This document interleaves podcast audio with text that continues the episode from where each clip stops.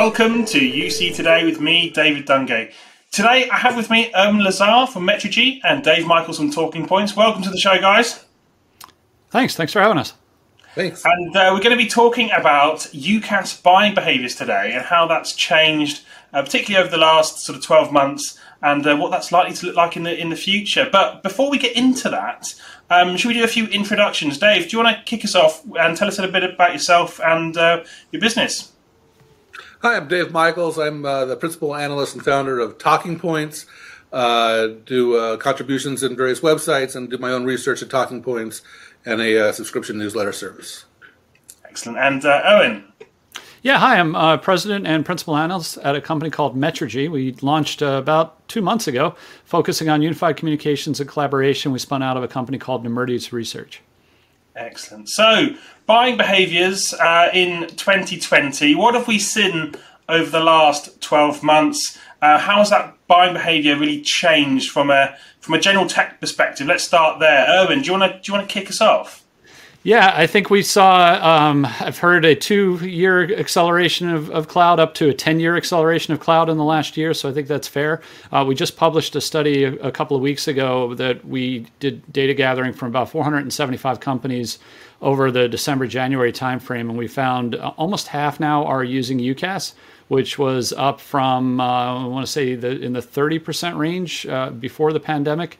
So we've seen the the just massive growth in, in, in shifting to the cloud, and as part of that, organizations are increasingly looking at integrated solutions. That the calling is part of it, but the video meeting piece is as important, if not more important, as well as having a, a team messaging function built in. So the UCaaS offering has matured quite a bit.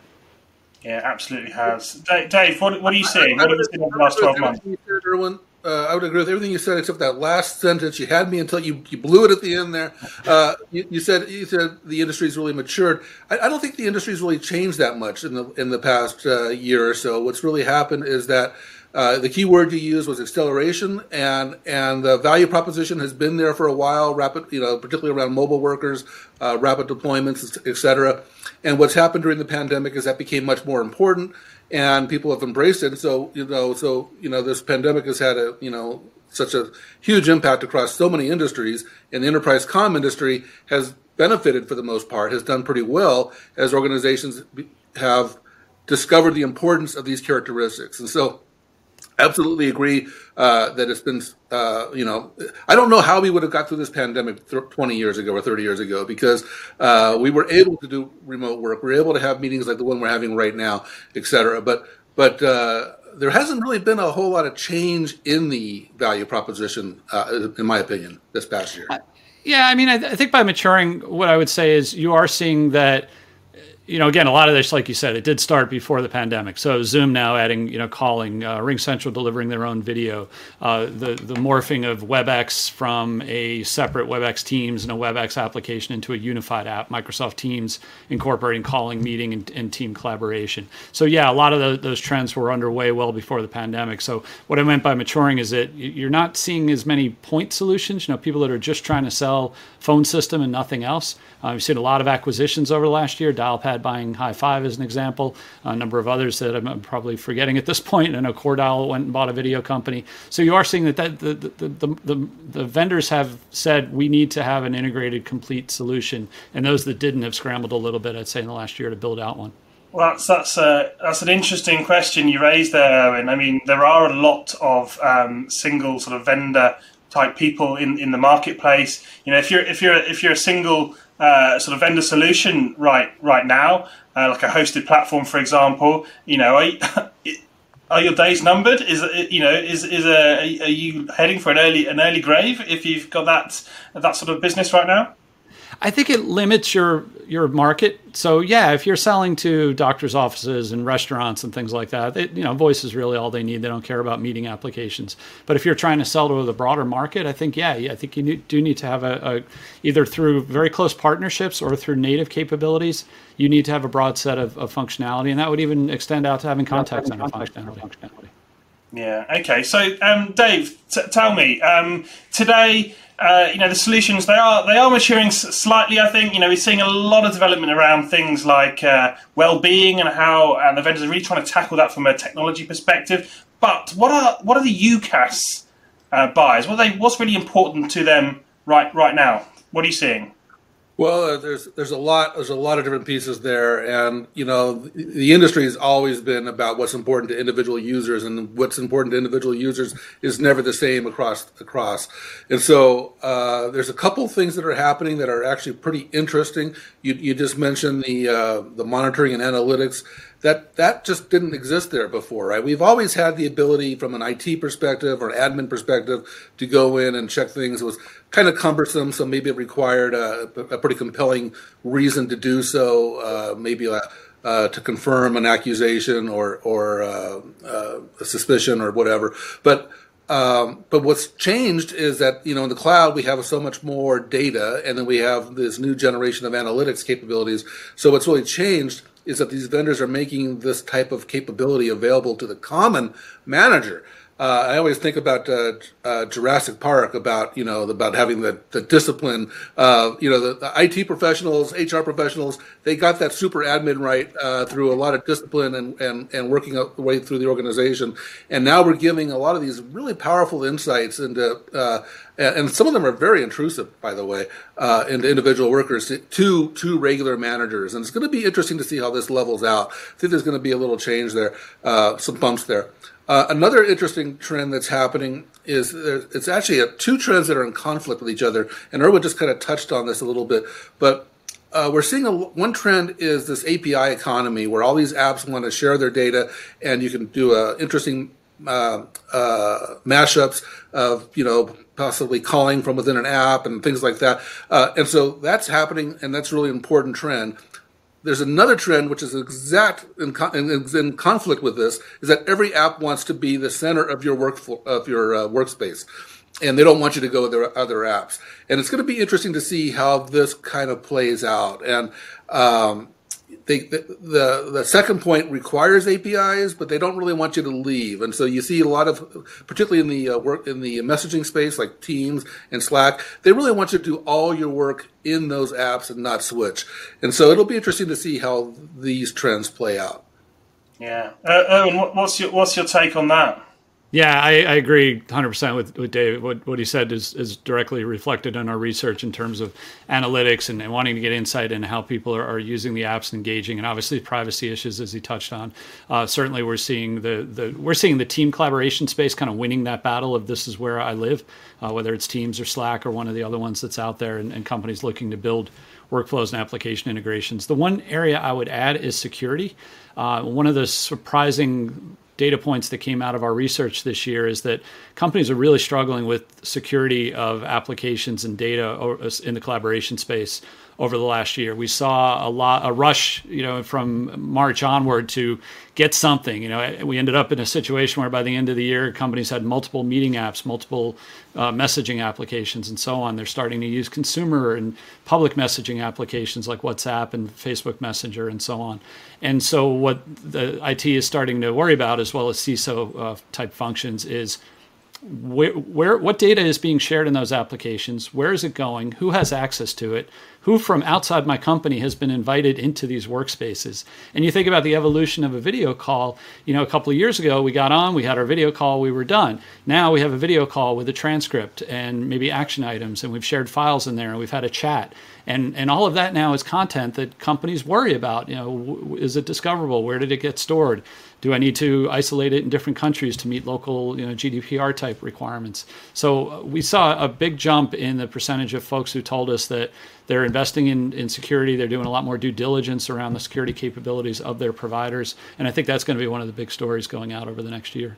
Yeah, I, completely agree on the security front. Um, although uh, the the mainstream headlines they seem to be uh, rather f- of um, free of any big stories. You know, 2019, I think we saw a lot of huge companies, um, you know, hitting the hitting the headlines uh, through data breaches and hacks and that kind of stuff. Uh, seems to all be a little bit quiet right now. I don't know if the various regulatory bodies around the world are taking it easy.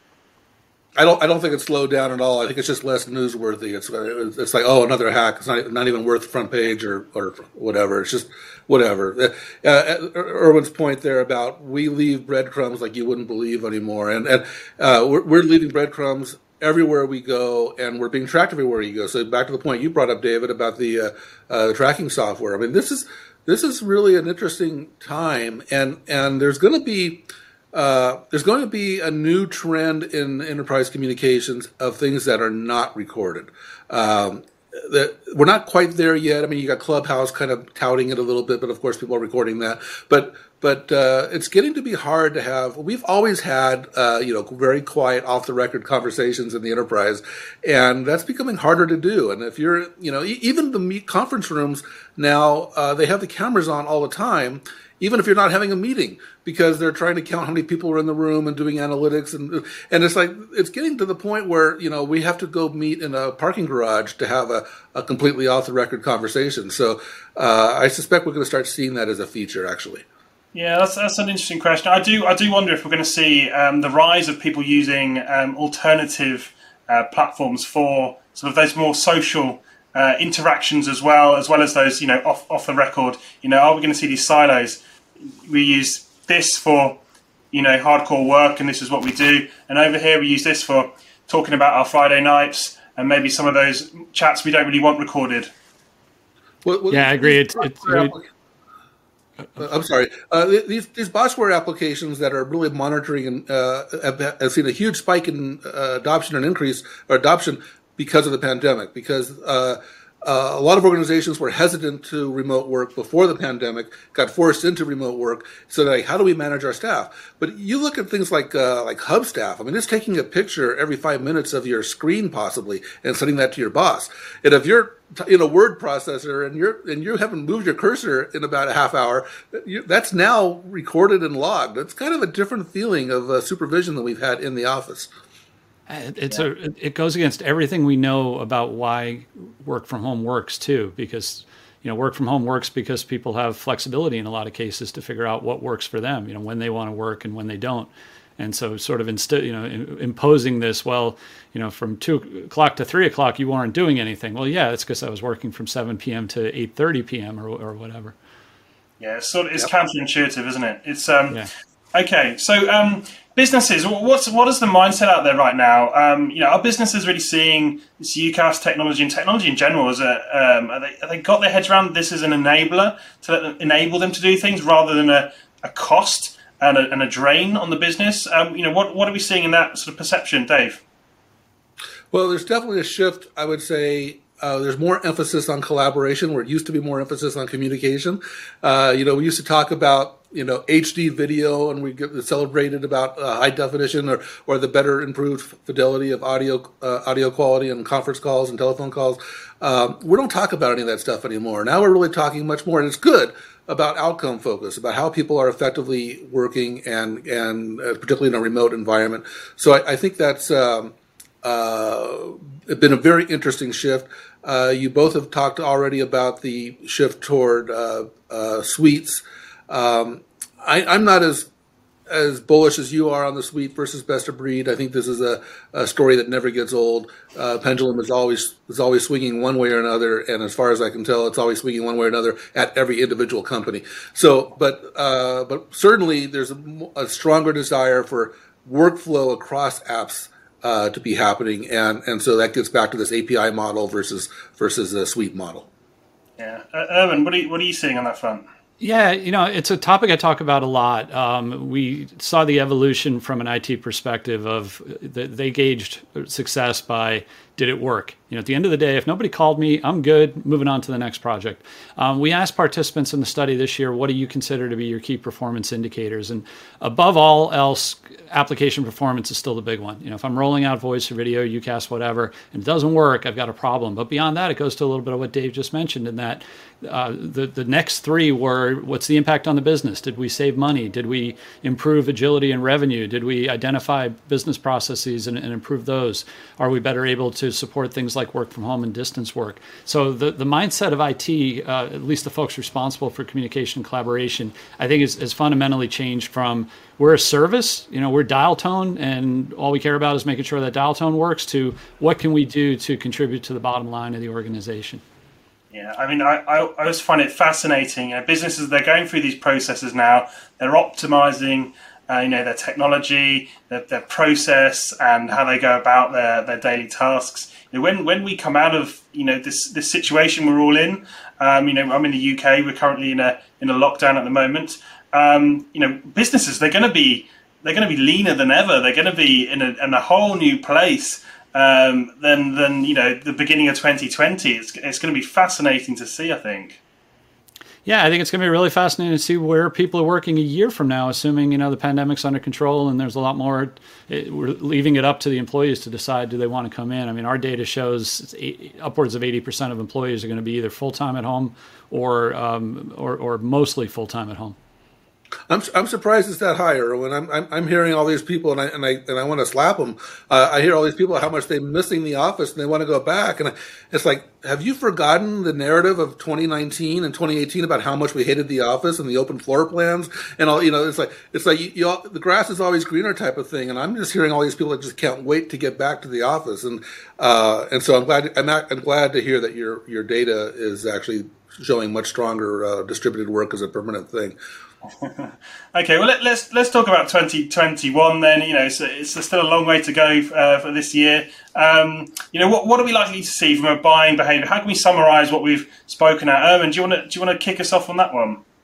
Yeah, um, I think you'll continue to see a focus on features that start to differentiate companies more so than cost. We don't see companies are really sitting there going, well, you know, should I change to save a couple of dollars a month? If I'm going to change, it's because the the experience is better. I'm better able to integrate applications and better and, and a lot of the focus of the vendor side is on leveraging AI to do things like improve audio quality, video quality, build workflow integrations and so on. So I think you'll you'll see the the continued maturation of the products. We've kind of got that core voice, video, and audio nailed down and messaging. Um, I think you're also going to see, um, and one of the data points that we saw was a push into what else can we do to improve the the effectiveness of remote workers. So things like virtual whiteboard applications that allow you to do ideation, which doesn't really work well in, in any of the existing UCaaS technologies. I think that's going to become an, an important part. Uh, workflow and, and task and project management and, and those kind of functions being built in as well. So I think you're going to continue to see more of a emphasis on on the, what the application can do be above and beyond just allowing you to make calls and have video chats. Yeah. And Dave, what, what, are, what are your what are your big the big things are gonna we're gonna see in 2021 from your perspective? Uh, part of part of it being under the digital transformation banner, but we're we're seeing a lot more uh, thought going into new kinds of applications, and most of these applications are going to be communications enabled. So whether it be customer facing applications that customers install on their smartphones, et cetera, or internal business applications, everything from word processors to ERP, will have communications right in the app, and I think that's going to be much more uh, uh prevalent. Um, I don't expect there to be an end to this pandemic. I think it's going to um, be a, cl- a clear a, a, shift, gradual shift. I mean, I was in China, you know, in 2019, and people were still wearing face masks from the previous pandemic, right? And so I think we're going to see a lot of concern around germs and a lot of concern around uh, touching things, and uh, people will be wearing face masks for a while. So um, there's going to be a new, you know, we're seeing from a lot of the meeting vendors touchless interfaces, speech interfaces. Uh, we're seeing more focus on uh, personal devices. Uh, I think we're going to see actually a rebirth of personal devices, uh, uh, desktop devices type of things. We're also going to see, oh dear, uh, let me get rid of that. we're also going to see uh, this whole new generation of what I call video first endpoints, uh, which are basically the next generation of the phone. Uh, and they're basically instead of a handset and, and, a bunch of buttons, they're a big screen and uh, or, or, a small screen and a camera, and they can make phone calls, but they're but they're really going to be uh, video first devices. And I think we're going to see a lot of those take off both at home and at offices, particularly in offices with uh, shared or multi-use kind of configurations, hot desking, hoteling, and things like that. So yeah. a lot of changes actually. The, and the, obviously you, you mentioned uh, phone calls there, the, the humble phone call. Um, remember, remember those?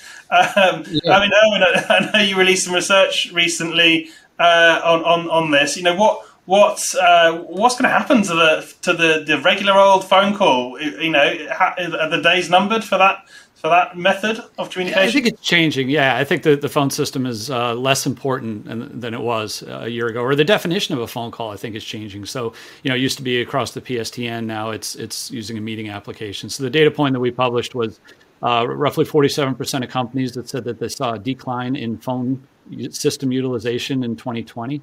Uh, of that, about 28% were um, moving to meeting apps.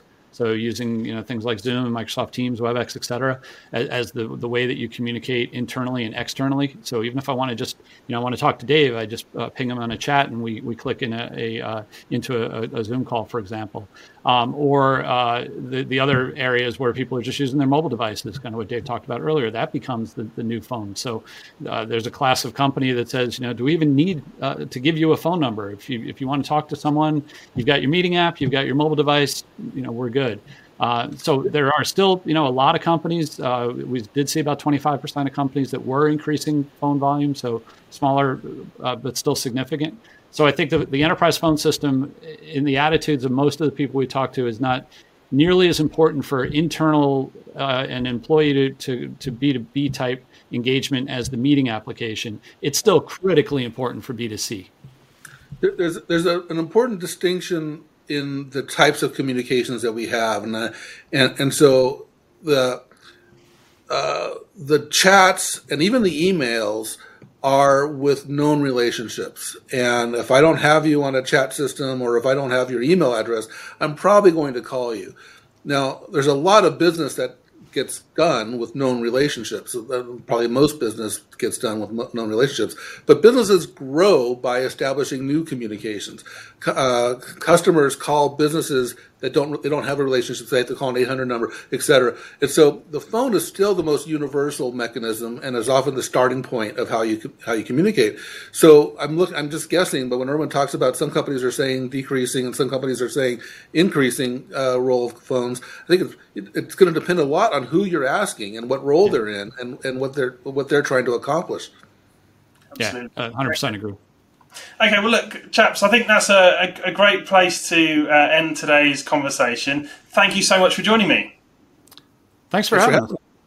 And thank you for watching. You've been watching me, David Dungay, and UC today. If you enjoyed today's conversation, please give us a like or share on social media. It's greatly appreciated. I know I will. That's all from me. I'll catch you next time.